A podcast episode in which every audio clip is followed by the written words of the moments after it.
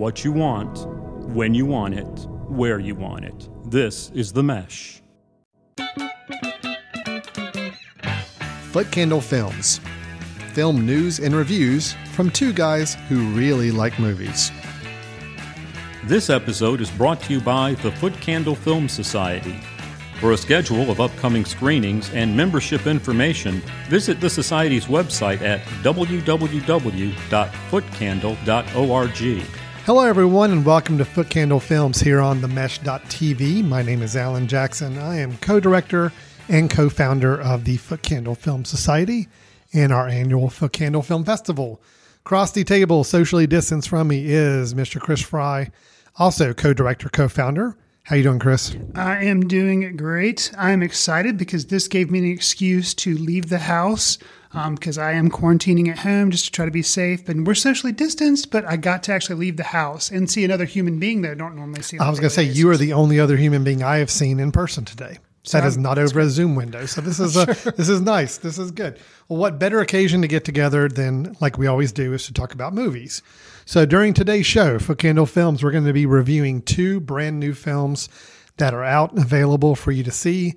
Uh, the first up will be Malcolm and Marie, uh, an exclusive to Netflix, starring John David Washington and Zendaya. And then we'll be also exploring a new documentary about Frank Zappa, aptly called Zappa, directed by Mister Alex Winter. We'll be discussing both of those films. Then afterwards, we're going to have some movie news items we're going to get into and share about some uh, interesting projects coming down the pipeline, or ones that we're curious about or want to share some information about. And then uh, we also have a couple trailers we'll be uh, playing clips from and talking about new upcoming films. And then we'll end up the show like we always do with our recommendation of the episode. That is where Chris and I both individually come up with a film that we'd like to recommend to you, the audience listener, as something you may want to check out, or if you have a chance to uh, watch, that is available for streaming uh, from the convenience of your own home. So, Chris, we got a lot to cover. Why don't we just go ahead and hop right into it with our first review? Uh, our first review, as I mentioned, is the film Malcolm and Marie. Oh, he's so sensitive. He's romantic. Very sweet, right? Well, I mean, yeah. When he's not being an emotional fucking terror. Oh. I love the way you see the world, Marie.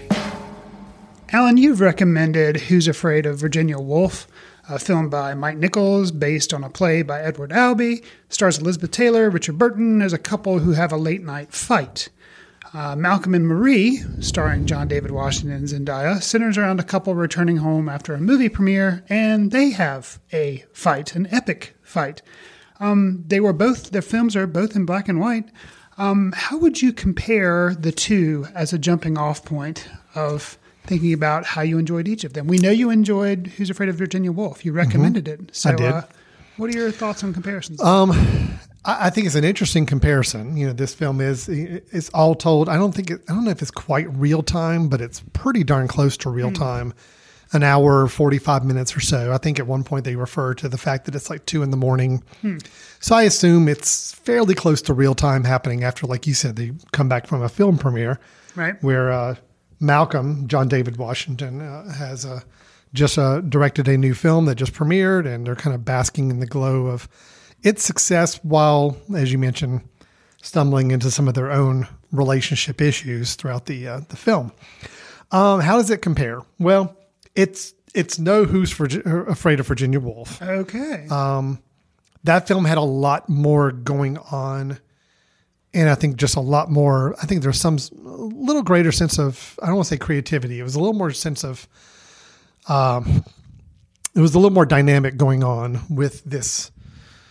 Uh, there were two couples. There were right? the two couples, okay. And I think that also added more to it, a lot more tension. It added to a lot more uh, of getting to see people, both who they were for, around each other and how they were in front of guests. Got you. It made for a different dynamic. Got you. This film is truly, I mean, John David Washington and Zendaya, that's it. That's the only two people in the whole film. Mm-hmm.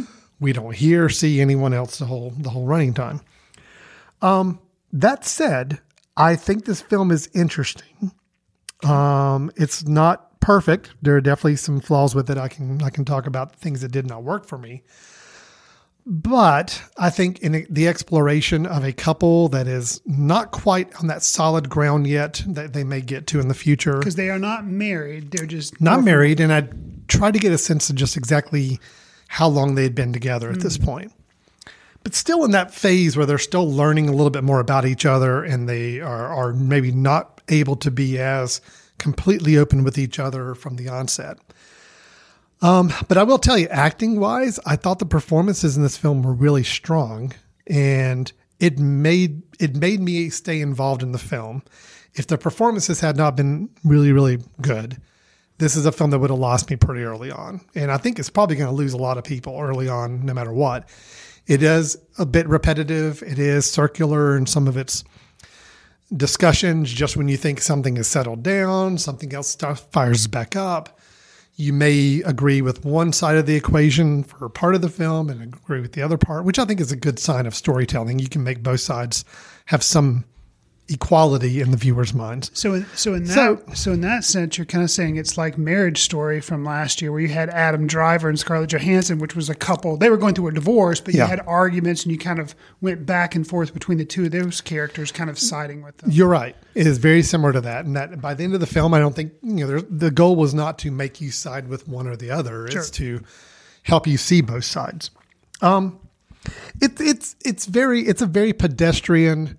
Two people having long conversations and arguments and fights for over an hour and a half. There's enough visual flourishes with the film and the use of music. Some great music, by the way. I love the use of music in the film.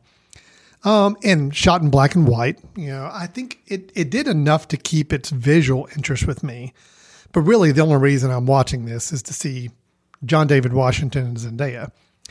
Um, I'll say this, and this is not definitely not a male-female thing. I, I think John David Washington was much stronger. I liked his performance a lot better, but I was impressed with Zendaya because she's someone I've not really seen in anything that really stood out to me, and she definitely stepped up her game for this this movie. But I'm, I'm gonna I'm gonna fuse on John David Washington a little bit later some more. But let me turn it back over to you and see kind of your thoughts on this.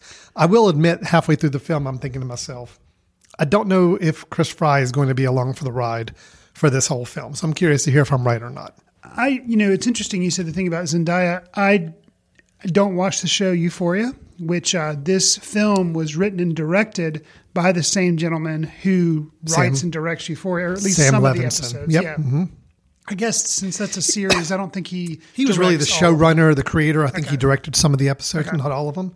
But it's basically his show. Gotcha. He wrote and directed this film as well. Sure. Mm-hmm. So I'm um, not really familiar with her work on that, but I do know her. I just know her as the lady from the Spider-Man films. Yeah. so, um, so I was really impressed with her because I got to see some of the, you know, kind of the cute girlfriend stuff that she kind of does in Spider-Man, but then got to see a whole lot more.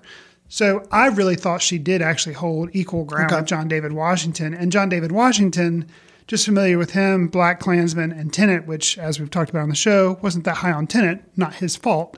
But um, this, again, reminds me, yeah, he's really powerful when he has something to work with.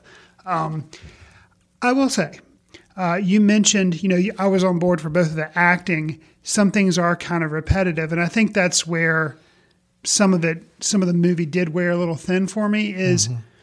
You know, it, they're having an argument. And so, you know, you argue, then you cool down for a little bit, and then you argue again. And because they need to make them film, you know, ninety minutes or whatever, it does kind of go round and round and round. However, unfortunately, when I think about real life experience and arguments I've had pretty, with my spouse, yes, sometimes things like that, you know, you cool mm-hmm. down, but in that cooling down time, you may be thinking about something yeah. that somebody said and come back and be like, hey, wait a second. So, I don't know, and I thought the actual dialogue that mm-hmm. was used in those scenes was really good and well written, especially, and of course, it's, you know, insider baseball for people who like movies, yeah. but they, since he's a filmmaker and she's an actress, they do talk a lot about the process of making movies and movie criticism.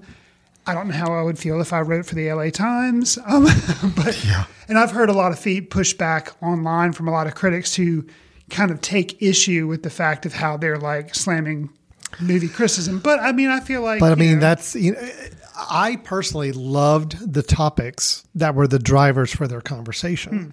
It's actually some topics I don't feel like uh, I've really seen explored in a film very, very much before. So some of the kind of the things that initiate these uh, arguments and discussions they have throughout the film. He's a film director. She is a actress, or at least a former actress. I think she's more model now, right. you know, not doing as much acting, but right. um, it's partly the fact that she, um, y- y- over the course of the film, there is some discussion about her role and how much she inspired his work. Right. And I think the initial conversation started because he didn't thank her. Yes. While accepting some award or some recognition for the film. And, you know, that sounds like a pretty minor point, but it explodes into a much deeper issue. You learn further on, there's a lot more to where Zendaya is coming from, her character Marie. Um, you learn a lot more about their background, which I thought was also really interesting. Mm-hmm. Um, and it was done gracefully. It wasn't done like just a super uh, exposition setup. It was done, I thought, very naturally in the course of a conversation. Um, so I loved overall the topics, him re- responding to reviews, a positive review, but him still taking issue with the way it was portrayed to him, and her taking issue with how he's receiving this fame and glory and her role in the whole thing as his partner. It was some interesting topics. I mean, sure. I loved the topics of their discussion. Right. I thought they were really uh, unique and something I hadn't heard, I don't think, portrayed as well in a film in a while. I, I liked the cinematography. I mean, we mentioned the fact that the film was shot in black and white, but they also did a lot of um, – like panning left to right when John David Washington would walk away from her in this house and then come back. They would kind of follow him through the windows and then come back. And then the fact just shooting through windows and how they would frame things up through that. I, I thought that was, a lot of it was really visually interesting. When it's just two people in this house, you know, it could get to feel pretty locked, locked down mm-hmm. and boring, but they kept it visually interesting. I'll also say, to their credit, this was a film that was, I don't know, I guess maybe it was written it was written and made during the quarantine time. Yeah. Since March. So I know it was actually shot and everything, but it's impressive that they made this during, you know, the, the pandemic. So it was pretty impressive that they got it put together and sold. And it's, well, I noticed in the credits, they had several people listed as kind of medical consultants gotcha. and medical advisors. So I think, you know, they only had two people on the, right. on the cast list. So that made it a little easier too, I'm sure. Sure. Um, I, I so let's talk a little bit more about the performances, because I think, again, this is a film of performances. I, I think visually it looks really good, and I think it's Agreed. engaging to watch. Agreed. And I do like the camera movements, or I, especially there's a opening sequence as they first arrive at the house. Uh, Malcolm, John David Washington, doing a dance as he goes through the living room, yes. and just the way the camera moves and it's timed to the music is really, really well done. That shot got me hooked on the film, where I'm like, okay, I'm on board. Let's see where this goes. And uh, I think you're right. I think camera-wise, for what the limitations were of what they were shooting in a singular house with just two people talking, they did a lot with it, and it looked really good.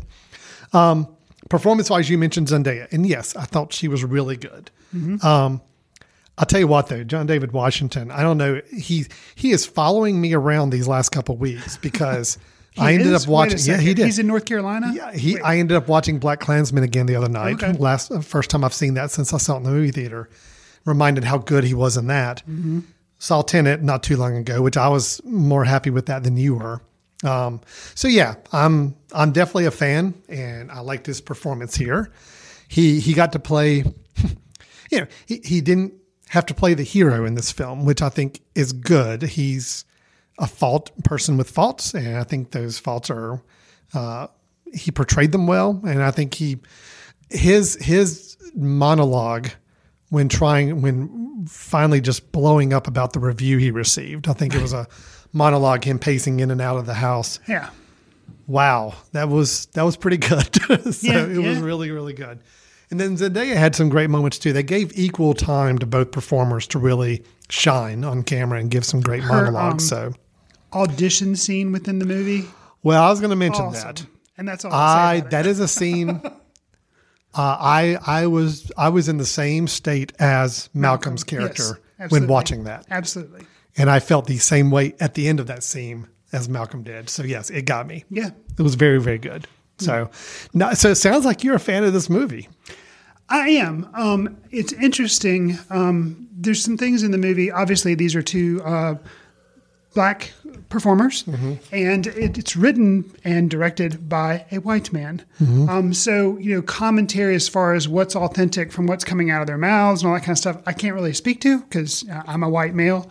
Um, but it's interesting. I've heard blowback online that some people felt that some of the stuff was a little stilted and wasn't really feeling very authentic from them, which I, I don't know.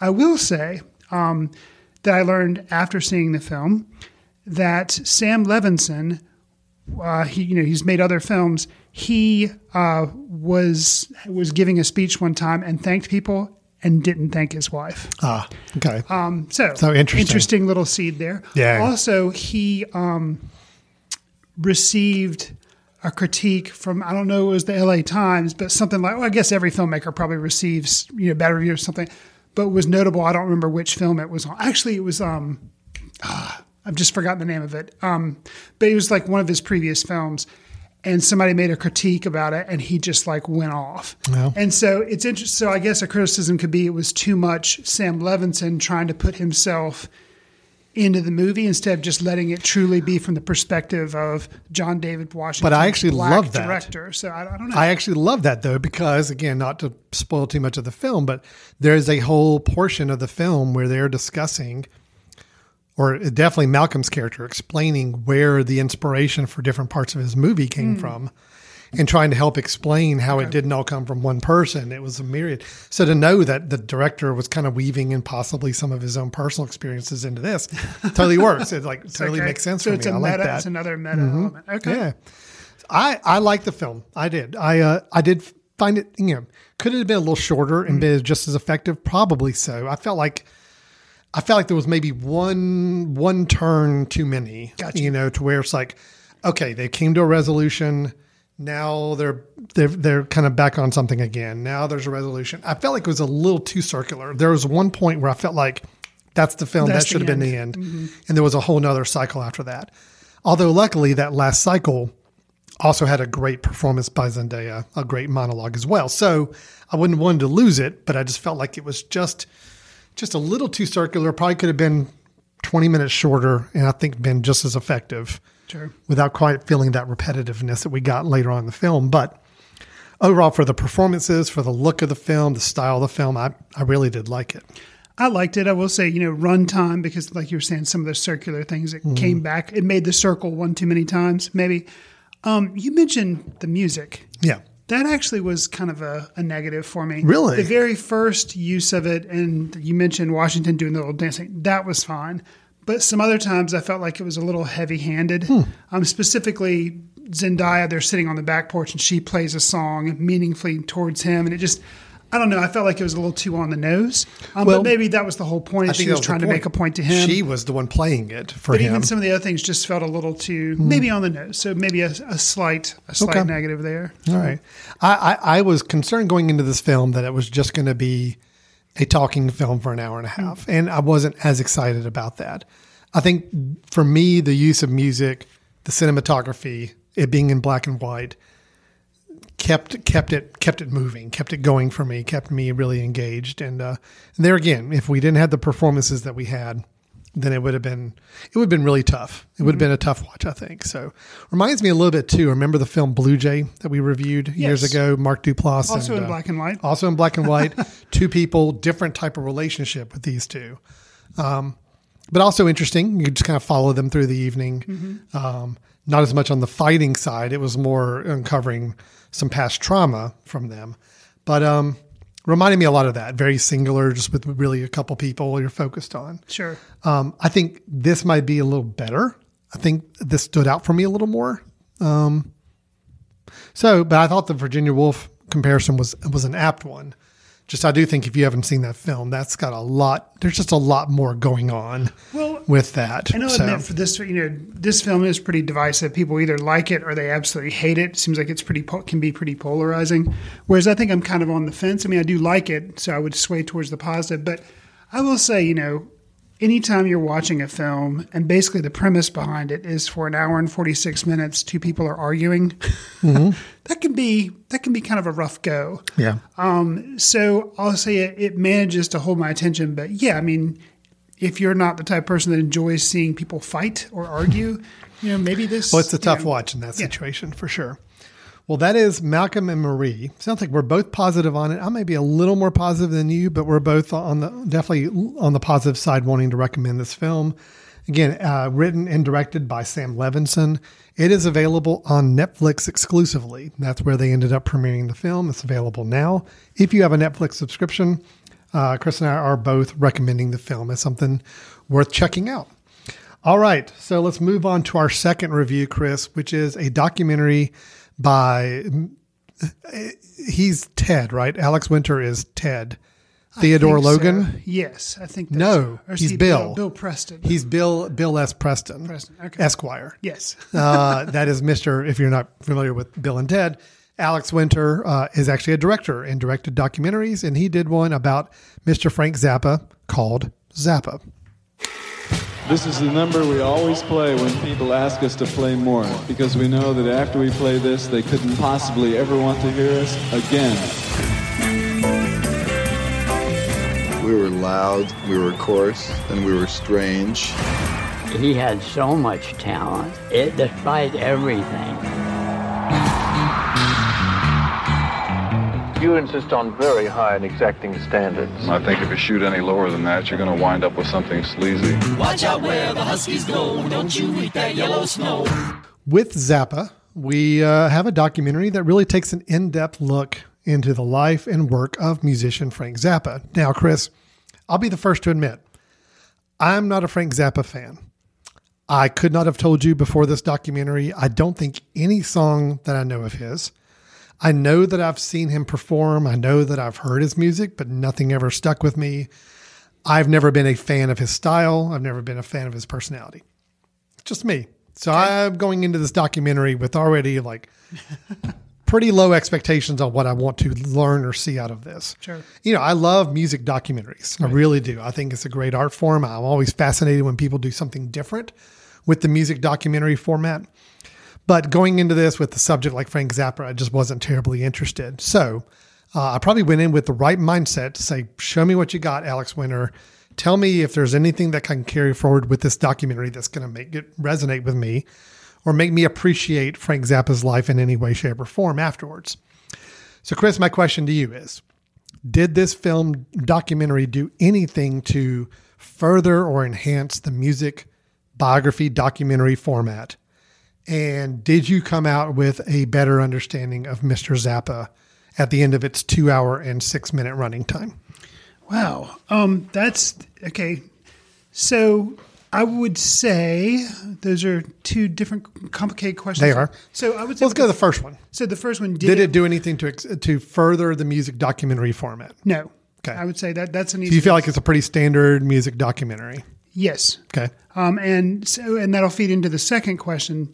So the film, I felt, you know, often when we talk about biopics, at least we say they, which are, you know, narrative forms of a, you know, documentary on someone, they try to do too much and they do a birth to death type thing. And that becomes so much that you, you know, it's, it's, it's too much. It's better when they focus on a period of someone's life or a specific album they were working on or something like that.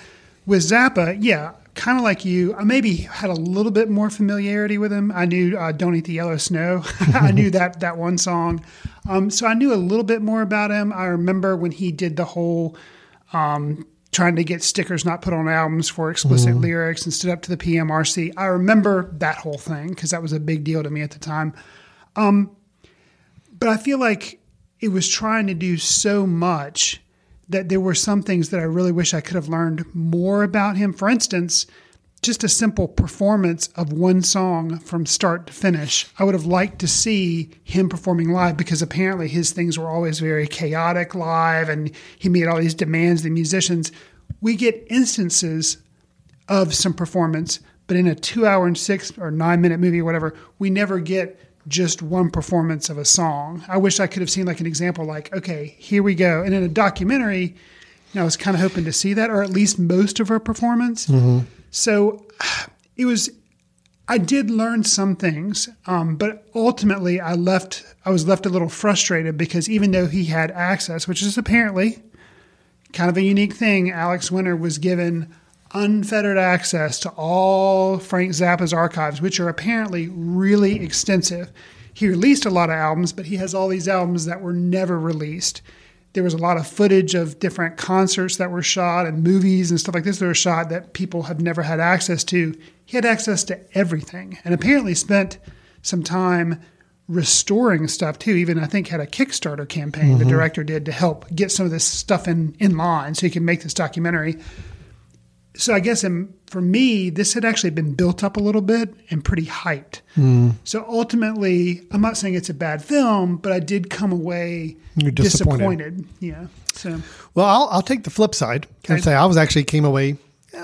I I, I appreciated it. Okay. Um, I do feel like there was a few touches they made that made it a little better than a standard music musician bio, biography documentary. Okay. The use. Which I think in the first half of the film, they were definitely used more of this, definitely in, in Zappa's earlier phase as just a pure musician. The use of a lot of nineteen fifties uh, T V or film movie clips to kind of accentuate kind of what they were saying was Zappa's influences at the time or his state of mind. Okay. I thought it was interesting. Uh, I mean, you know, it definitely harkened back to what we saw of him as a child, being kind of shaped by the T V and media of the fifties. Um, in what in the monster movies, which again, I'm hearing him talk about how much he loved giant monster movies. I'm like, well, okay, so Frank Zappa and I have something in common. There you go. That's great. I thought there was enough creativity with it. Um, I will say I appreciated the latter half of the film more, okay, which unfortunately was the more standard biography documentary part. But I also think it was more enlightening to me than the first half. The first half was. I don't feel like we really ever understood Frank Zappa in that mm. first half. It was all about the chaos and all about the the madness, or all about the the uh, um, curiosity of him. But we always just heard about it from other people, and you really didn't see it. Just like you said, you never saw a full performance. Right. So we would hear people talk about how chaotic it was on stage or how demanding it was, but we never saw it, right? Because they just didn't show that to us as much.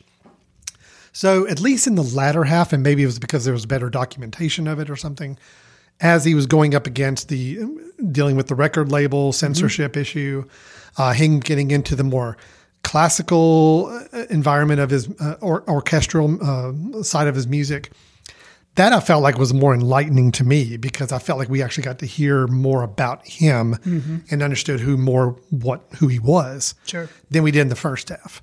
Um, And am I incorrect in saying, I, I, I know it was, a, it was a long documentary. There's a lot of stuff they covered. Sure. I know his kids were in the documentary from footage, but were they interviewed? I don't remember any of them actually giving interviews on the film. I don't think so. I know, I, de- I know Dweezil and Moon Unit definitely weren't. And then I think Ahmed, yeah. I think is his name. I don't know if he was interviewed, but he actually spoke a little bit. Right. So of the people, he actually spoke a little bit more, but I don't know if it was necessarily an interview. I just thought that was surprising for a documentary yeah. that had so much interview footage from wife. Um, yeah, a lot of interviews past, with the wife. Yeah, past bandmates. Right. Um, and, you know, other people that were kind of around him in the music business. You know, and the kids played a big part in the documentary. I mean, you know, about yeah. halfway through when he started having kids, right. you start to see kind of the influence they had and kind of the, the the approach he took as a father. But to never get an interview with one of the kids, to actually have them on screen talking about it openly, I thought was interesting yeah. for a film that had the, such open access to Zappa's library and world. Um, that felt like a miss to me. I'll say something, um, a positive. Mm-hmm. Um, you know, sometimes documentaries definitely can fall into this trap, and I don't think this one did. Um, it wasn't interested in portraying Frank Zappa as a perfect person. Um, I think, you know, he would probably be the first to admit, I'm not perfect. His wife, you know, says some things about some infidelities possibly, and the musicians comment on how he was demanding, maybe a bit of a jerk, or, you know, and so I thought that was, I could appreciate that about it, that they weren't trying to whitewash his story. Absolutely like, nope, not. Here's mm-hmm. here's this person. Um, I was not aware as much of which they kind of, you know, there's something I learned, something I liked about his classical music side mm-hmm. and how he did a lot of that. He was really more interested in, I just knew about his rock persona, but mm-hmm. about, he was really interested in being a composer and the composing nature and using a symphony and all that kind of stuff. I thought that was really fascinating, as well as I knew about the P M R C or the record label stuff, was not aware quite as much as how he went to other countries and was like a spokesman for them and how yeah.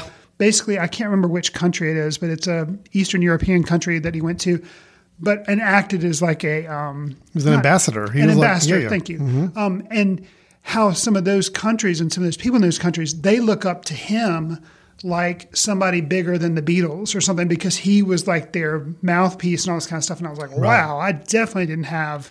That was very that interesting Frank Zappa as well. Was that big of a deal? I think so. That's why that last half was a lot more interesting to me because it was more of the aspects where we step beyond just the onstage persona that we've kind of seen clips of or heard about before.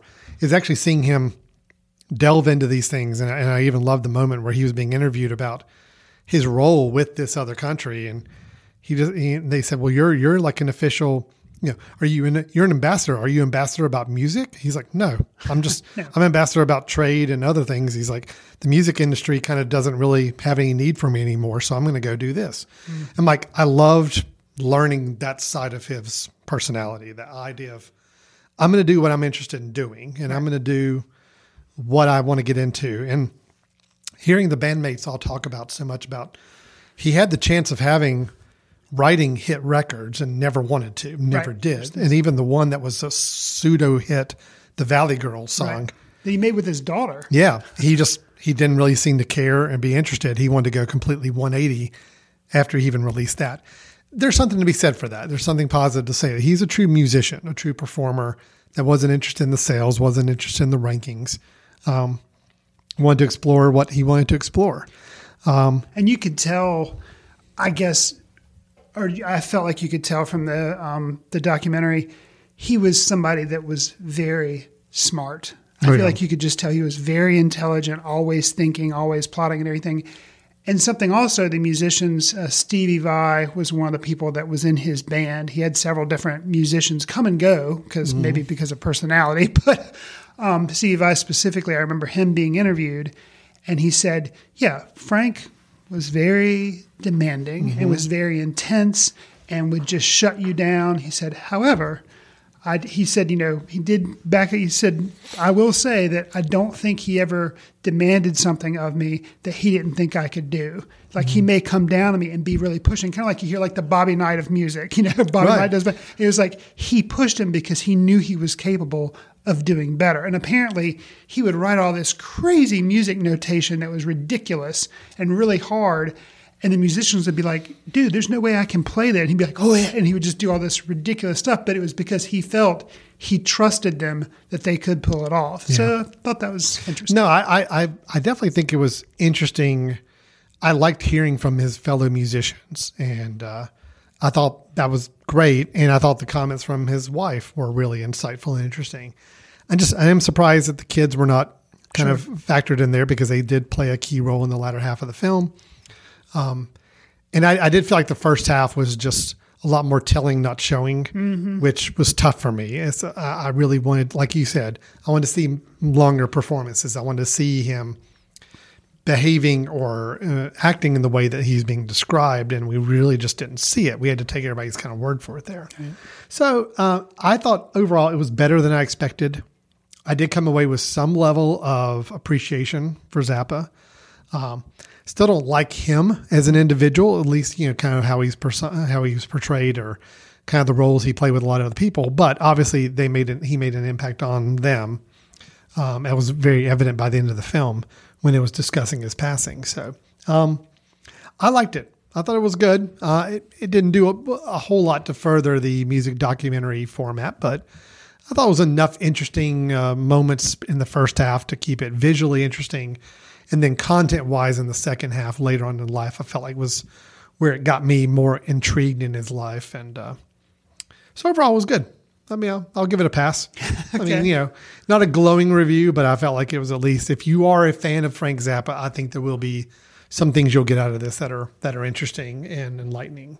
Fair enough. And if you're like me and you didn't really know much about them or care much about them, it, it, it does help to chip away at that for some degree. Sure. Yeah. All right, so that's Zappa. Uh, I think I know there's a lot of virtual cinemas, art house cinemas that are showing it online. I think you can also get it other places online, but I'm not quite sure. Chris? You, uh, the Footcandle Well, yeah, cinema. That's true. our our Footcandle Online Cinema, we're currently hosting this film. There you go. Very good call there, Chris. Uh, and other art house cinemas are, are doing their own virtual screenings of it as well. So, yeah, if you go to footcandle dot org and visit our virtual cinema, you can actually watch this film right now at the convenience of your own home on your tablet, phone, uh, streaming device of your choice. All right, Chris, let's go ahead and take a quick break. And when we come back, we will be coming back with some movie news and also our trailer tapas section where we do a little little taste and morsels from a couple film trailers coming out. And then we'll wrap up the show with our recommendations of the episode. So everybody stay tuned. You're listening to Footcandle Films. We will be right back. This podcast is sponsored by Jackson Creative, a custom communication agency located in downtown Hickory, North Carolina, specializing in online content creation. To learn more, visit the jackson creative dot com. Jackson Creative, we tell your story. Welcome back to Footcandle Films here on the mesh dot t v. Alan Jackson and Chris Fry with you here from the Footcandle Film Society and the annual Footcandle Film Festival. Chris, we had reviews of the two movies at the top of the show. We did a review of the documentary Zappa and of the Netflix film Malcolm and Marie.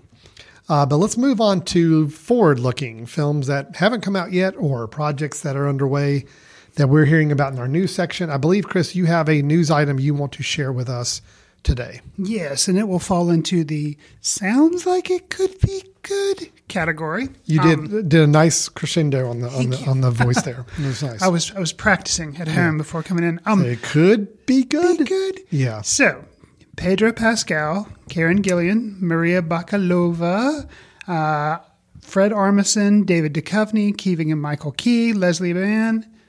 Okay. Starring huh? in a film that... All in one movie. All in one movie, okay. Yeah. Starring in a film that Judd Apatow is directing. It's a comedy. Okay. Okay.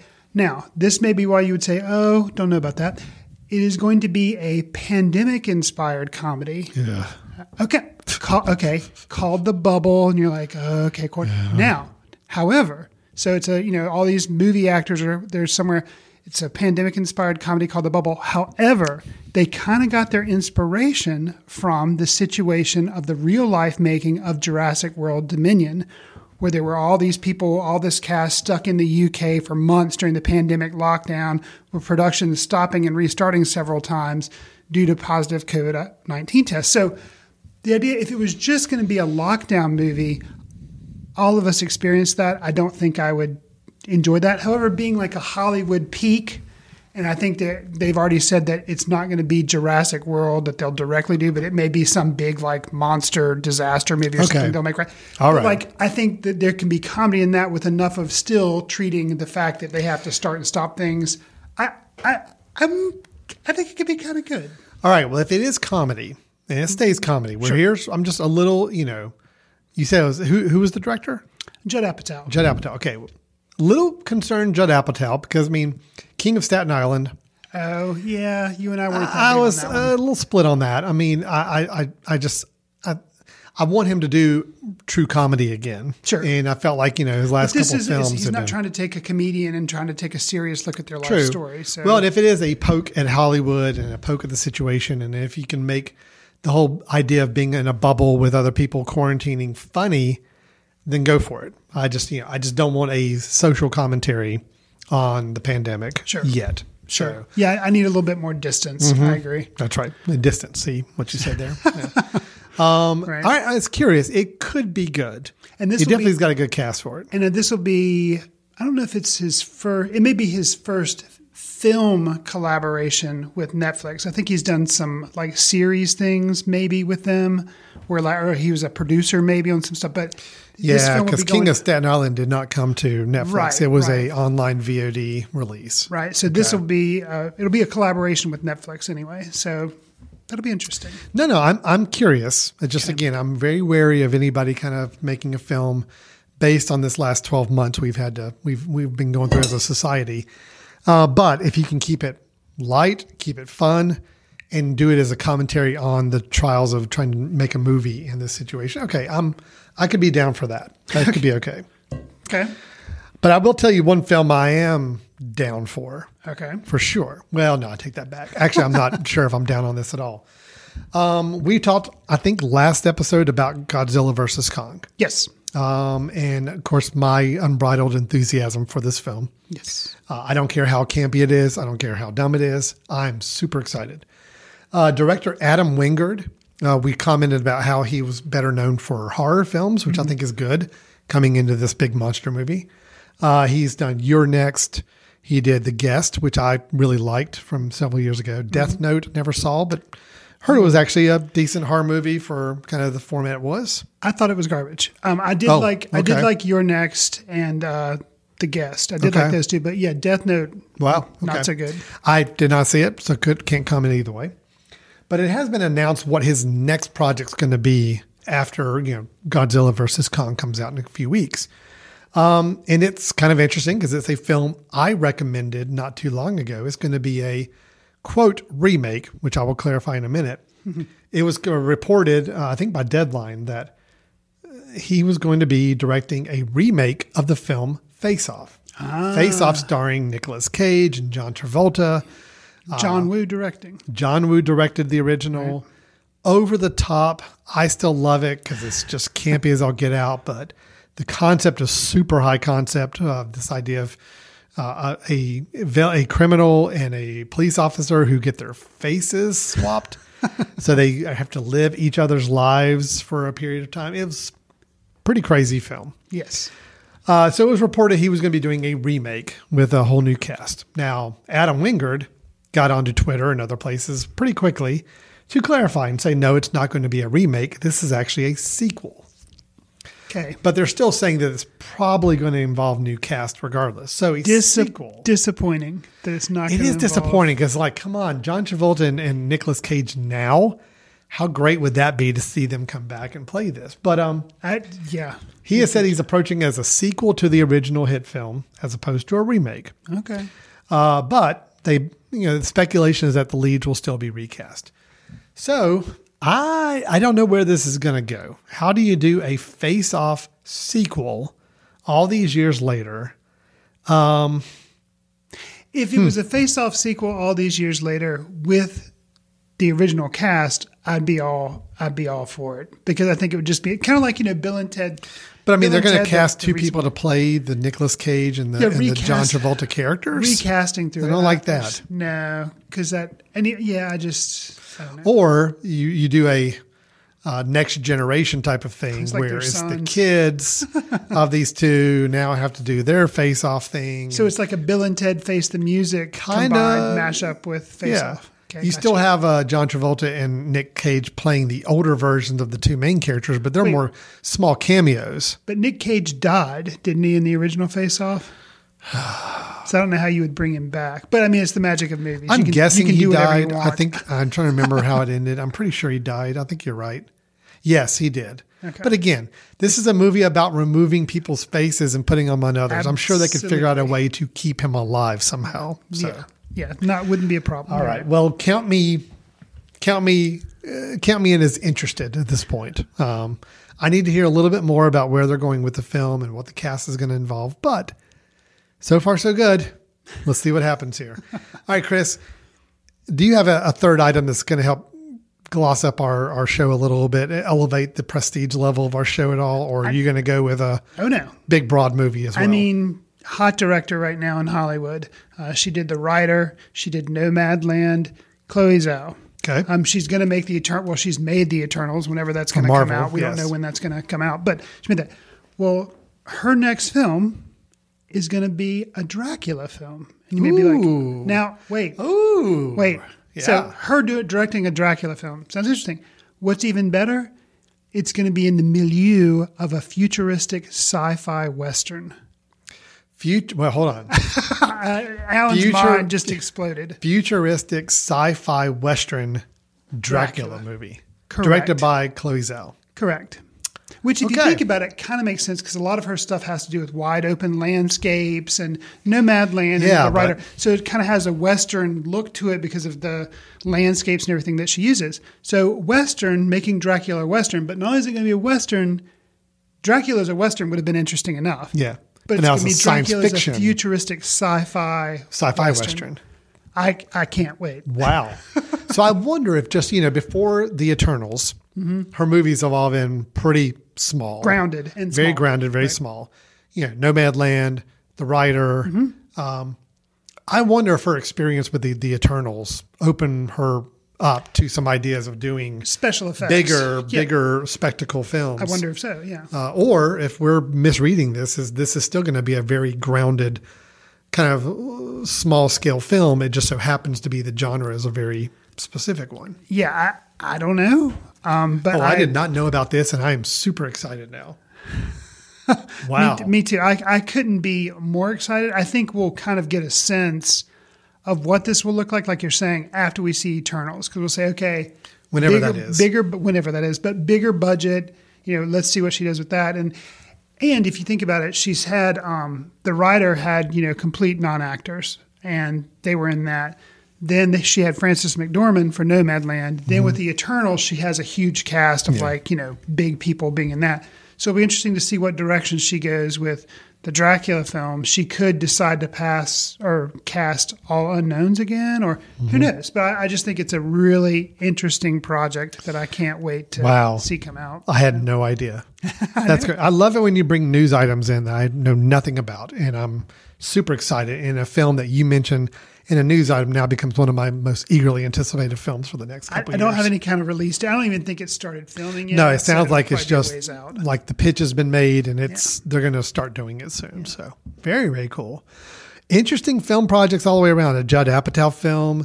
We got a, a sequel to Face Off. And now we got this crazy Dracula sci-fi Western film by Chloe Zhao. Very, very cool. Very exciting. Um, Chris, let's talk about a couple other films that are on their way in, but okay. these are ones that are really close to release because there are trailers. Trailer you typically release, you know, a few months in advance. I've noticed with this whole pandemic situation and everything going online, like for example, with Godzilla versus Kong, the first trailer came out seven or eight weeks before the film's supposed to be released, which mm. is a pretty short window right. for it. I think they're playing around with these. How far in advance do we promote these films now?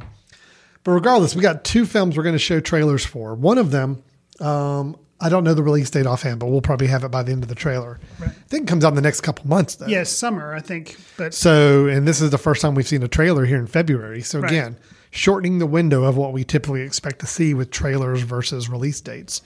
Um, we have talked about M. Night Shyamalan on this show quite a bit. Yes. I think every film that he's released since we started this show, we have reviewed. I believe so. Or at least we've discussed. Discussed, yeah, definitely. Um, I think the one film we didn't review, but I think was recommended by one of us, was The was Visit. The Visit. Mm-hmm. You're right. But we did talk about uh, Split. And Glass. We talked about Glass. Mm-hmm. Um, we have talked about, yeah, we talked about, oh gosh, we talked about Another Earth. Oh, or yeah. After After Earth. Which was it? After Earth. After Earth. Yeah, we talked about that. We reviewed that one. I yeah. think one of our earliest reviews was about the lady in the lady in the, in the water. water. Yeah, maybe. Boy. I don't know. Anyway, we've had a rich history with Mister Shyamalan. True. So I, I, I suffice it to say you and I are interested in Ab- projects that he releases. Absolutely. Even if they're spectacular failures, we're still very interested to see what he's going to do next. Right. So he does have a film coming out next, uh, very, very soon. I think you said by this summer, that just got its first trailer release. It's a short trailer, so it's really more of a teaser trailer. Okay. Only about a minute long. The film is called Old, O L D, Old. And that's it. That's basically all we have going into the trailer. So Chris, you have not seen this trailer yet. I have not. I'm looking forward to it. We're going to play the trailer. We will be back in just a moment to discuss it. So here we go. Are we there yet? This beach, it's beautiful. My swimsuit is hurting. They do look small. Come on, let's play hide and seek. Have you seen my children? Mom, I'm right here. He was six years old this morning. Oh, no. Mom, I'm scared. There's something wrong with this beach. We were chosen for a reason. But What's happening? I don't know. I can't think. Old. Only in theaters this summer. Are we there yet? This beach. It's beautiful. My swimsuit is hurting. They do look small. Come on, let's play hide and seek. Have you seen my children? Mom, I'm right here. He was six years old this morning. Oh, no. Mom, I'm scared. There's something wrong with this beach. We were chosen for a reason. What's happening? I don't know. I can't think. Old. Only in theaters this summer. Okay, so that was the trailer for Old. As it mentioned, only in theaters this summer. So, that, that is interesting. So yes. They're making the bet. I mean, I know H B O movies are going to be dual, both online and same day in theaters. But yeah, only in theaters. Now, what they don't say is whether or not... When the date is. Well, well they don't say that, and they don't say whether it's going to be in theaters for like a few weeks, and then they'll go to online or what. So, right. But anyway, regardless of this distribution schedule, Chris, you have seen now the teaser trailer for Old. Initial reaction? I'm, I'm interested. Just I... I Gael Garcia Bernal, uh, who seems to play the male lead in it. I've always liked him. Um, I'm blanking on the guy's name, but he was in Hereditary. He's also in this. Mm-hmm. Um, so those are two actors that I think are both really good. Um, the only thing, and I, and but the trailer has me interested. The only thing I'm slightly concerned about is it seems like it's going to be one instance where I kind of feel like I've already guessed what the thing is. I mean, you know, the, the title of the movie is Old. You see people losing track of time and suddenly they're a lot older. So it seems on the outset like kind of a one-trick pony type thing. So I don't know if I can keep my attention for a full ninety minutes or whatever, but M. Night Shyamalan also does a lot of, uh, you know, smoke and mirrors, misleading people. So I don't know. I'm interested. I'm curious. Um, I'm looking forward to it. Yeah, I am. I'm interested, and, and I tell you the main reason I think I'm interested. A, it, it's Shyamalan, which I'm just is just a curiosity for me in general, as I mentioned. I think this is probably the best cast I've seen him put together for a film. Hmm. Okay, okay. Who else? You is mentioned in it? So Rufus Sewell is in it. Okay. Um, uh, M. Beth Davids, who I, I'm, I'm blanking on what I've seen her in, but I know she's been in some other things as good. Gael Garcia Bernal, you already mentioned. Vicky Krieps from oh. Phantom Thread. Is the, uh, we He's saw her early in the okay. trailer there as well. Got you. Thomasin McKenzie from Jojo Rabbit. Oh, wow. Is also in it okay. too. So, yeah. And then Alex Wolff is the one you're thinking about from Hereditary. Got you. Okay. I, that's a, I mean, that's a he's guest. got some good, good actors in there right now. Yeah. So that, with the fact that I love the fact that we're just now hearing about this film, like just two or three months before it comes out, I think is a good move. Instead of it being something a year in advance, you start teasing. Um, and, you know, could it all be like almost like a, a bottle movie where everything kind of takes place on this one beach setting? That could be kind of interesting too. I don't know. I'm I'm curious. Okay. Yeah, um, I'm, I'm looking forward to it. I'm interested to see it. So. Okay, so that is Old, coming out, quote, this summer is all we're being told. That's kind of a wide range. I think that's technically from like May through September, sure. something like that. I think you technically could say summer, fall. So, um, here's another film, Chris, that I think is coming out a little sooner than that. Okay. And it is coming out on Amazon Prime. So it's going to be an Amazon Prime movie. Um, I have discussed in the past my love for Eddie Murphy, classic Eddie Murphy. Yes. And my desire to see Eddie Murphy come back. Yes. And he, I thought he came back in uh, uh, Dolomite Is My Name. Yeah. I felt like that was like a return to form. Eddie Murphy getting to act and be funny and have a great time on screen. Sure. So will this continue in the tradition? Coming to America, they made a sequel to it. I mean, gosh, it's been thirty years, right? It has uh, to have been. I think something like that. It was like late eighties for Coming to America, maybe right close to nineteen ninety. Okay. Uh, so it's got to be thirty years. Okay. But we now have a sequel, Coming to America, with the two being the number two, because that's the way you do it these days. There you go. You have not seen the trailer for this film I either. I have not. All right. Well, let's see. Can Eddie Murphy bring back a classic comedy thirty years later for streaming audiences? Let's watch the trailer and find out. You must heed my words before I'm gone, my son. Now, you will be king. But the throne must pass to a male heir. Hakim, it appears You have a son. He must be found. Prepare the royal chamber. We are going back to America. Oh, hell no, Your Majesty. Come on! I'm back. Say it again.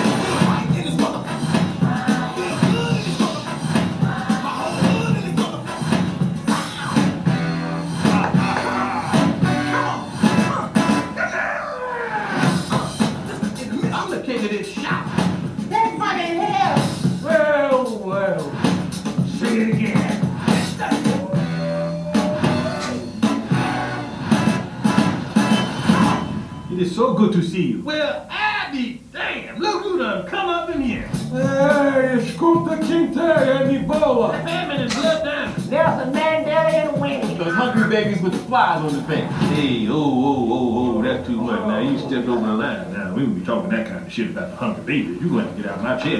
Politically incorrect. So what you doing back here, Hotel Rwanda? I'm back.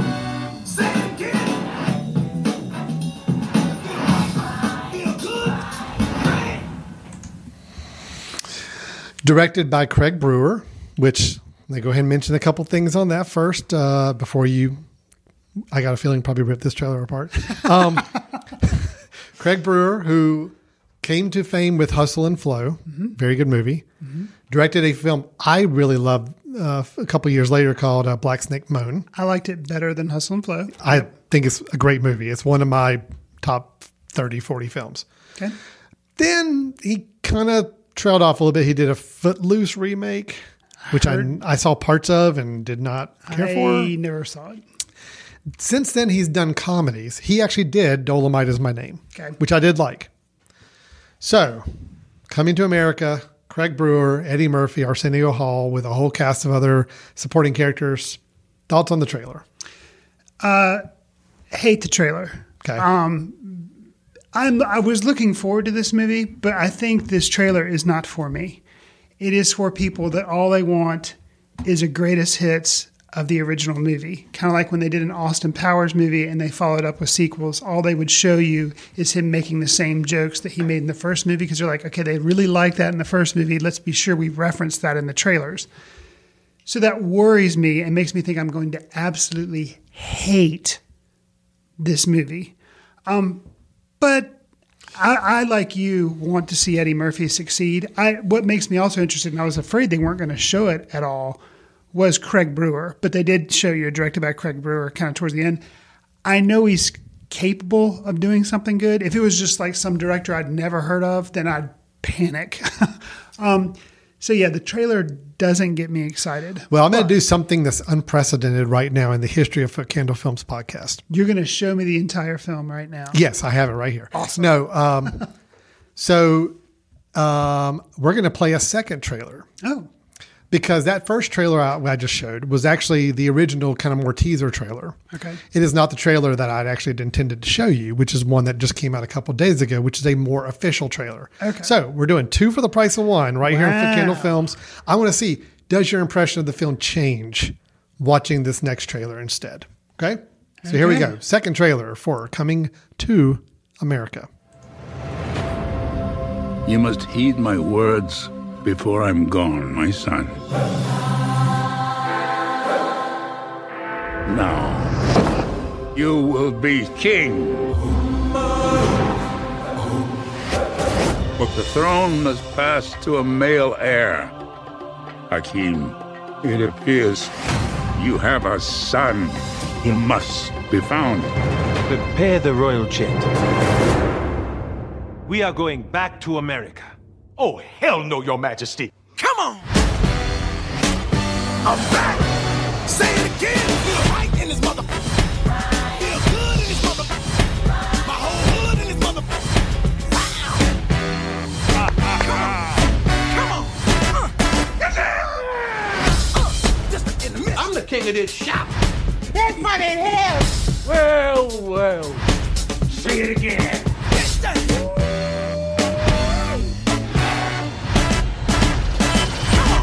It is so good to see you. Well, I be damn. Look who done come up in here. Hey, it's Kunta Kinte and Ebola. Famine and blood diamonds. Nelson Mandela and Winnie. Those hungry babies with the flies on the face. Hey, oh, oh, oh, oh, that's too much. Now, you stepped over the line. Now, we won't be talking that kind of shit about the hungry babies. You're going to have to get out of my chair. Politically incorrect. So what you doing back here, Hotel Rwanda?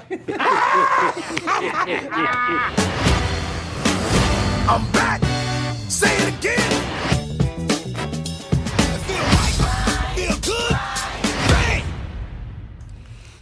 So, Chris, this unprecedented move of yes. me showing you a second version of a trailer for the same movie, any better? Yeah. Okay.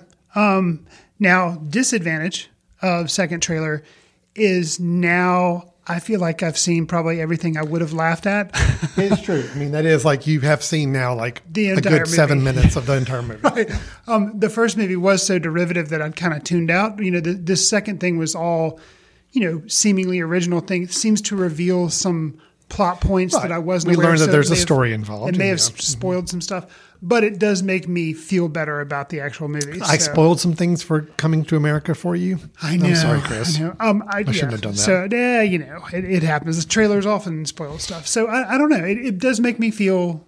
It does make me feel better about the movie. Though. I'll admit, and neither trailer's given me tons of confidence. I, I just... I'll be honest too. I wasn't the biggest fan of the original. So it was not one of my favorite Eddie Murphy comedy movies. So okay. when I heard they're making a sequel, it's like, yeah, okay. I guess that's fine. You were I really mean. rooting for Golden Child too. Oh, the Golden Child. We need to have a long discussion about the Golden Child at some point in a future episode. I'm going to figure out a way to make it a recommendation so I can just talk oh, about wow. it for a while. Yeah. Okay. Got a lot of theories and thoughts on that film. um, so we'll see. I, I'm curious. I mean, again, like you said, Craig Brewer has been... Uh, I mean, I guess on the comedy side, he's done serviceable comedies. To me, Dolomite Was My Name is a is a good movie, but it's mainly good because I really liked Eddie Murphy in it. Sure. I liked Wesley Snipes in it, which Wesley Snipes is in this film as well. Looks like he gets to have some fun, much like he did in Dolomite. So mm-hmm. we will see. Very curious. So interesting films to keep an eye out for. Oh, absolutely. Um, Old going only to the theaters, as far as we know, and then Coming to America is only on Amazon Prime. So... got some options there. And that is our news and trailer tapas section for today, Chris. Now you know what it's time for. Yes. We get to our recommendations. Yes. This is where Chris and I both share a film that we either recently caught back up with or saw for the first time. And we feel like it's worthy of a recommendation to you, the audience listener. And it needs to be a film that you can find online. So it's not one you got to go hunt through, you know, uh, old D V D libraries or anything like that to try to get. So, Chris, I'm going to turn it over to you first. What is the film recommendation you'd like to make for us this episode? So I heard about this film because I saw a bunch of people online talking about it. And it was interesting when they would talk about it, all they would say is, it was very limited talk. They just said, in and of itself, go watch it. It's on Hulu. And I was like, uh, okay. But enough people kept saying that that I was like, all right, I, I'm going to go watch this thing. I have no idea what it is. I will say it's a documentary. Mm-hmm. Um, it is taken from a sta- a Broadway stage performance of a guy named Derek Delgadillo. And that is pretty much all I'm going to say about it. Mm-hmm. Um, it is worthwhile. Um, I will say, even though it's very different from Hamilton, I, you know, Hamilton was one of those things that I was like, I don't know how much I'm going to care about it when I see a recorded performance of it. Because I've already told you it was on Broadway and they recorded this. And I still enjoyed Hamilton when I saw it. Um, this, I was just, I was a little, you know, once I started watching, I was like, oh, it's a play or it's, you know, kind of a Broadway thing. I don't know how well that's going to translate. It it does. Um, it's worth it. I recommend it. It is exclusively, at least right now, on Hulu, but it's uh, Derek Delgadillo's In and of Itself. But if you just search In and of Itself, it'll come up. So uh, that is my recommendation. I have seen it. Ah, I've seen it twice. Wow. There's yes. a recommendation right there. Mm-hmm. You know, I watched it once. He was once by yourself and then once second time with like the family or your yes. wife. Yeah. That's I haven't it. made, I have not watched it again, but I plan to do so with my wife because I want her to see it, but I don't want her to know anything about it. I right. Just well, it was the same way it. I took it with my family is I watched it one night and the next night I said, hey, everybody, hey, come everybody. into the theater room. I want to show you something. Now and question. I'm just curious uh, without spoiling anything because we don't want to mm-hmm. do that because I think that's part of it. How did, was it, also social media, you saw people talking about this and you're like, what is this? Yeah, and actually I heard about it. Um, there's a podcast I listened to, a political podcast of all things, which oh, well. doesn't make any sense, but they were talking about it kind of in their recommendations. And yes, that got me. I saw some other online buzz about it, okay. but hearing this one podcaster talk about it, I'm like, okay, I definitely need to check this out now. Okay. Uh, John Dickerson actually was, uh, he host, he used to host the, uh, Face the Nation, I believe. He's sixty minutes reporter. He does a political podcast. He mentioned it. And I'm like, okay, I, I trust his opinion. I'm going to go watch it. And I was not disappointed. Cool. Uh, I did not know what I was getting into. And I, that was part of the fun of it. Uh, there's still lots of it I want to talk about. So uh, maybe when we're done hitting the record button on the official episode, maybe we stick around and chat just for a few minutes about it. If sure. anybody who's also watched it and would like to hear some thoughts on it, because I'm, So we'll do a spoiler. Yeah, basically. Okay. I think we. I think of all things, that one certainly lends itself to it. Absolutely. So, I I echo your recommendation. Okay. Wholeheartedly, in in and of itself. Yes. Okay, so my recommendation, Chris. I know it's a film you've seen, and I think I'm going to come out of this with a higher opinion of it than you did. Okay. Based on your Letterboxd rating. Ah. That's all I'm basing it on.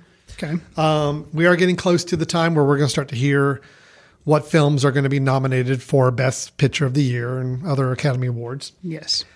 I'm going to go ahead and place my bets that this will be at least nominated. And I think the director will also be nominated. Okay. I'm here to say I think it's warranted.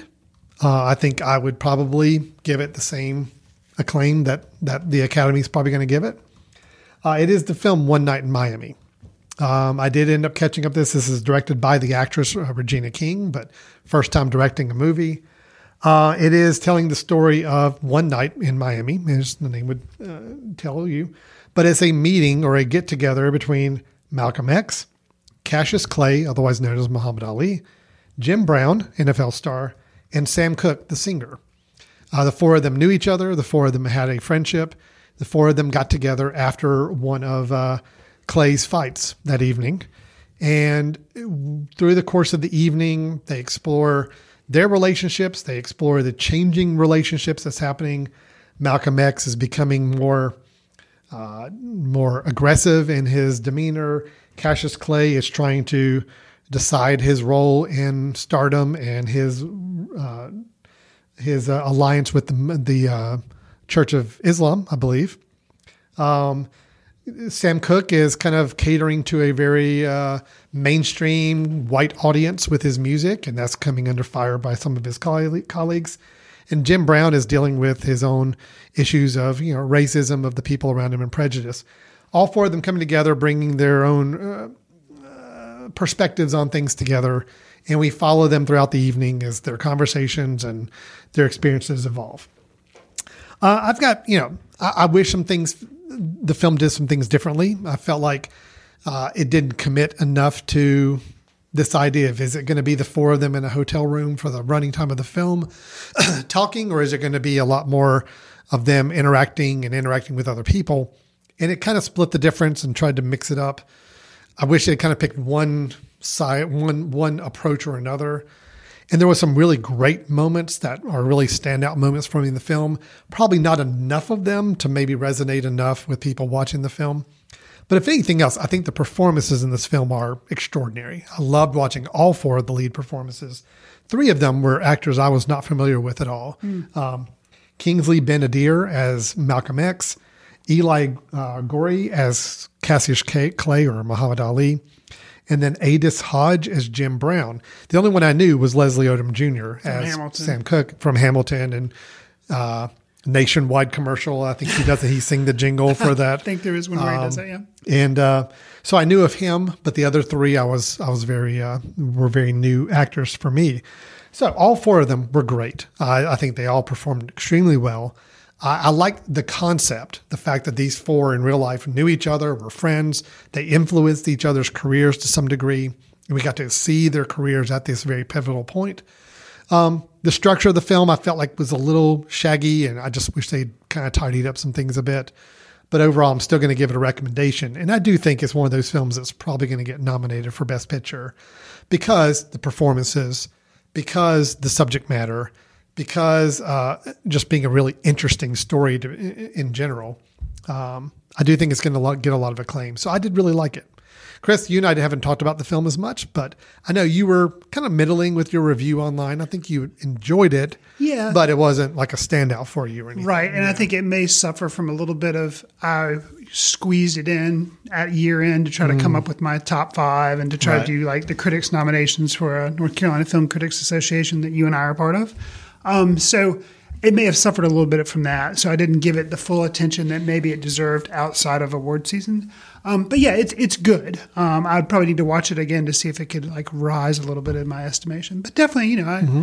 say it is a good film. So. I, I, yeah, I just I did enjoy it. It um, again, performances mean so much, and I mean, and I think all four of them did a good job of not just simply mimicking the person they were being, but truly gave them something, some real some real personality sure. on screen. And I want to call it especially uh, Eli Gorey, who played Cassius Clay. I think he just had it down. I mean, in mm-hmm. for most of the film, Cassius Clay, Muhammad Ali, is all bluster, is all uh, machismo, all talking about himself. But yet, during the course of the film, you really start to see that there's a lot more under the surface there than what you typically see out on the outside. And especially his his dynamic with Malcolm X was very, very interesting. Mm-hmm. This is the kind of film that did cause me to go back and want to read up more about the four of them and their relationship with one another. Sure. So that's normally a good sign of a film if it gets you to want to explore and read a little more about the, the story it's telling. I think I'll say too, you know, as far as a positive thing, which I could have used more of, and I guess that's why I wasn't as high on it as maybe you are. Um, but there's a performance scene of Sam Cooke that is being appreciated by Malcolm X. Um, and there's some things that go on with that. And that was really a standout scene. Mm-hmm. Um, and I, I I needed a couple more of those maybe to right. make it rise up. I'm with but you on that. That, that I, was a really good scene. I felt like, again, if if if it was going to be an approach of let's, let's truly spend the hour and a half, hour forty-five with them in this hotel room mm-hmm. and kind of like a Malcolm and Marie thing where it's sure. like, look, one setting, let's just have them talking and having dynamic. That's one type of movie. And I would have been totally on board with that. But the The hotel room interaction, the four of them together, was maybe a little less about half the film. Mm. The rest of it was either things outside of the room, the t- splintering off in different groups, uh, some flashback sequences. I just felt like it, it needed to kind of pick a format to work uh, a little better, and maybe more of those standout scenes would have helped helped with that. So, um, but overall, still, I thought it was a great, great film. Uh, great first directorial effort by Regina sure. King as well. So I definitely think I, my prediction is this will get nominated for Best Picture. She will get nominated for Best Director for this. Okay. That is my prediction right now. And at least one of them will get some supporting actor nomination. I don't know who.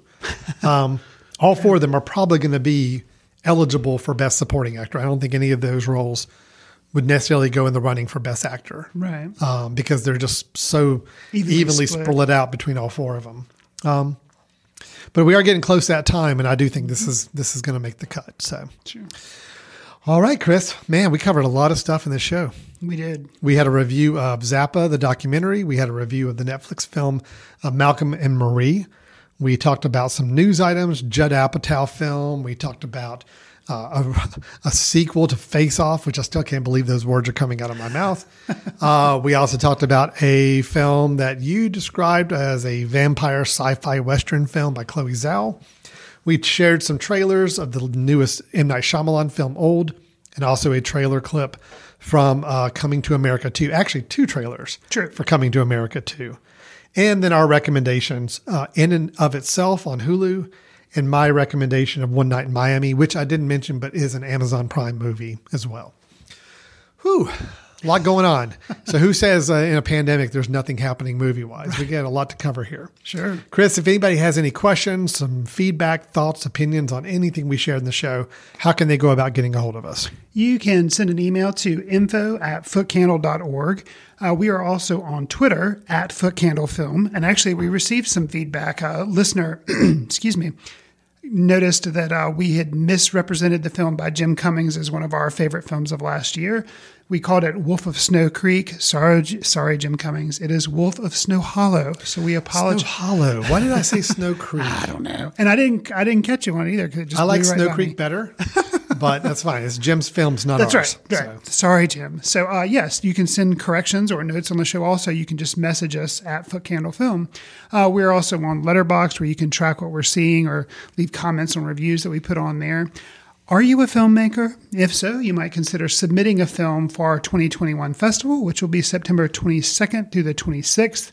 Uh, you can do that by going to our website, footcandle dot org, or go to uh, Film Freeway, where you can look up our festival there, the Footcandle Film Festival. Last but not least, uh, like the show? Great. Give us a star rating or write a review. Share with your friends on iTunes. It helps us reach new listeners. Also, um, we're on iHeartRadio, Stitcher, Spotify, and Pocket Cast. Among others, I believe. Among others. But yeah, that's the ones that kind of roll off right away. There you go. All right, great. Well, again, check out our uh, past episodes on the Mesh dot T V website. And then you can also, any of those podcatchers that Chris mentioned, go back and listen to old episodes if there's any films that you're catching up with now and you want to hear our take on it.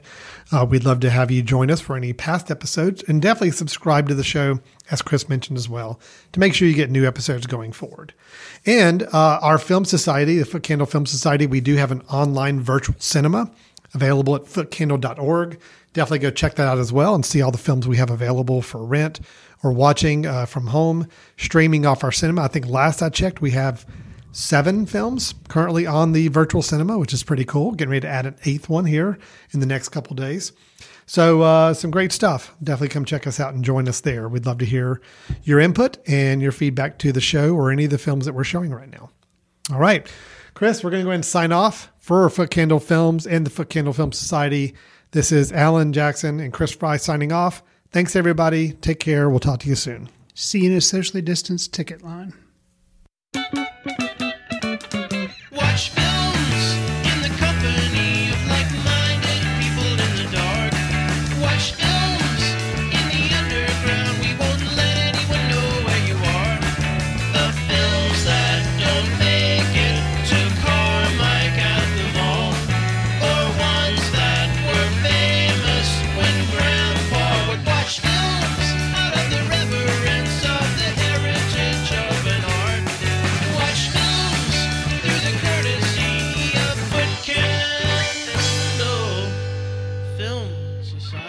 If you have seen the film or the you know, the documentary, if you haven't, please don't listen to this. Yeah, yeah, yeah. Don't. We don't want to, we don't want to no, spoil no. it for this you. This is truly for if you have seen In and of Itself right. on Hulu, right.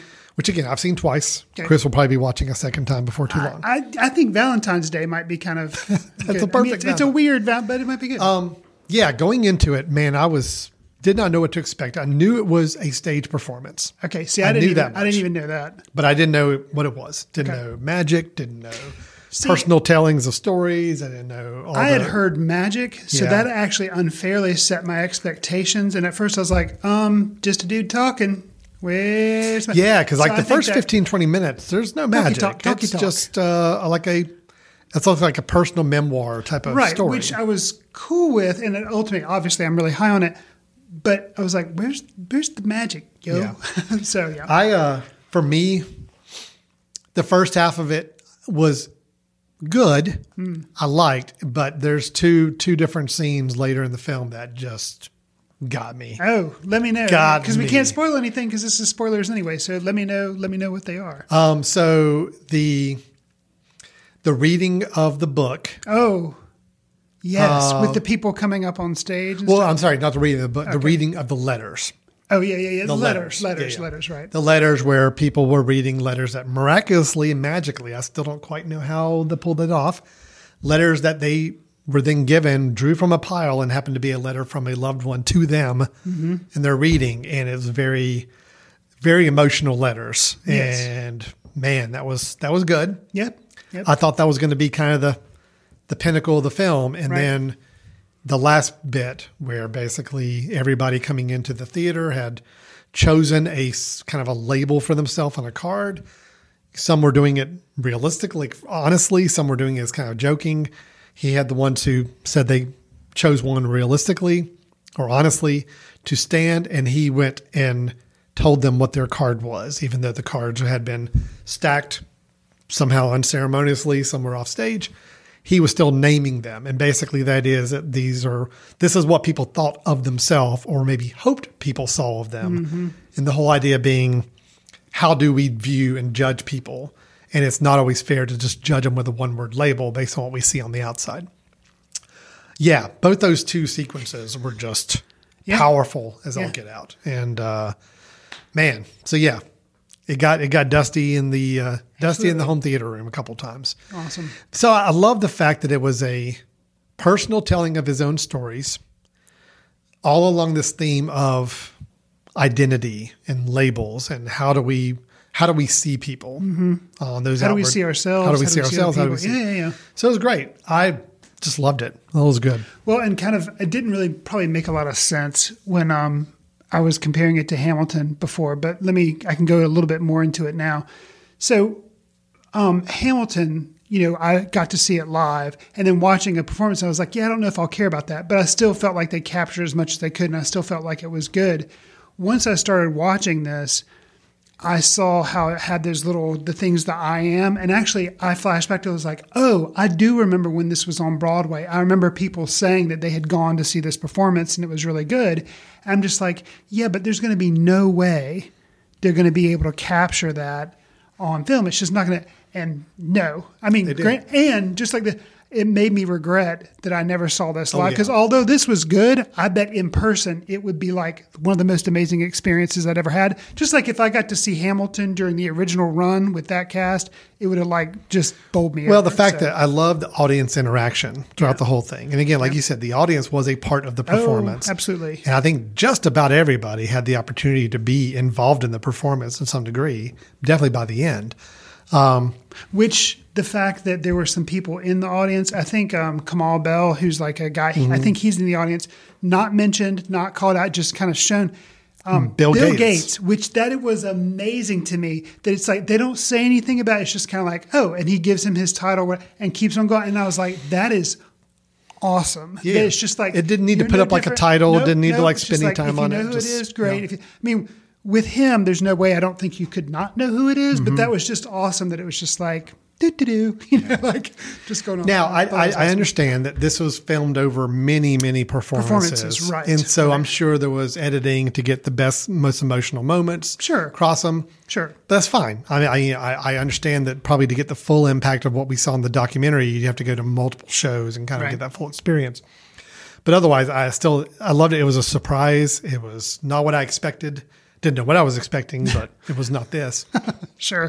And uh, and I also do love magic, and there was some really pretty impressive magic throughout yeah. as well. So um, I think it would be a misnomer yeah. if you went into it like, oh, this is going to be a magic show, and then you would want more, which unfortunately that was the one itty-bitty thing I did know was like, oh, this guy does magic. And so I was like, well. Yeah, if you're expecting a magic show, you're going to be disappointed. Right. But go in expecting an experience. An experience. Is really what it is. That just happens to involve some magic along the way. And kind of like with Hamilton, mm-hmm. after that, I was like, dude, I feel sorry for Lin-Manuel Miranda because is he ever going to be able to try to come even close to doing Hamilton again? Or is he basically, now granted, it was awesome enough, and I think he has done good work since, but still it's like yeah. everybody's always going to know you as the Hamilton dude. This Derek Delgadio, never heard of him before. He's apparently done some other things, but now that he's done this, I'm like, dude, I don't know, like, how can you pull off another one of these? And maybe yeah. he won't try, but it's like, wow. Well, what do they say? He ran this show for like five hundred fifty performances. Something so, like that, yeah. Yeah, so he had a nice long run. I don't think he's doing it anymore. I don't either. So yeah. I think that's kind of the idea is they can finally release the film because, you know, he's not performing it anymore. Sure. If they released it during the performance, oh, that would have been, that would have you know, ruined it for anybody else going in afterwards. So yeah. um, no, I was really surprised, really impressed, really happy with it. And uh, yeah, yeah, I thought it was, thought it was great. Okay. Definitely worth checking out. Good. I just had to talk about it a little yeah, bit sure. for a few minutes here anyway. All right. Now we're officially done. Thank you. Bye-bye.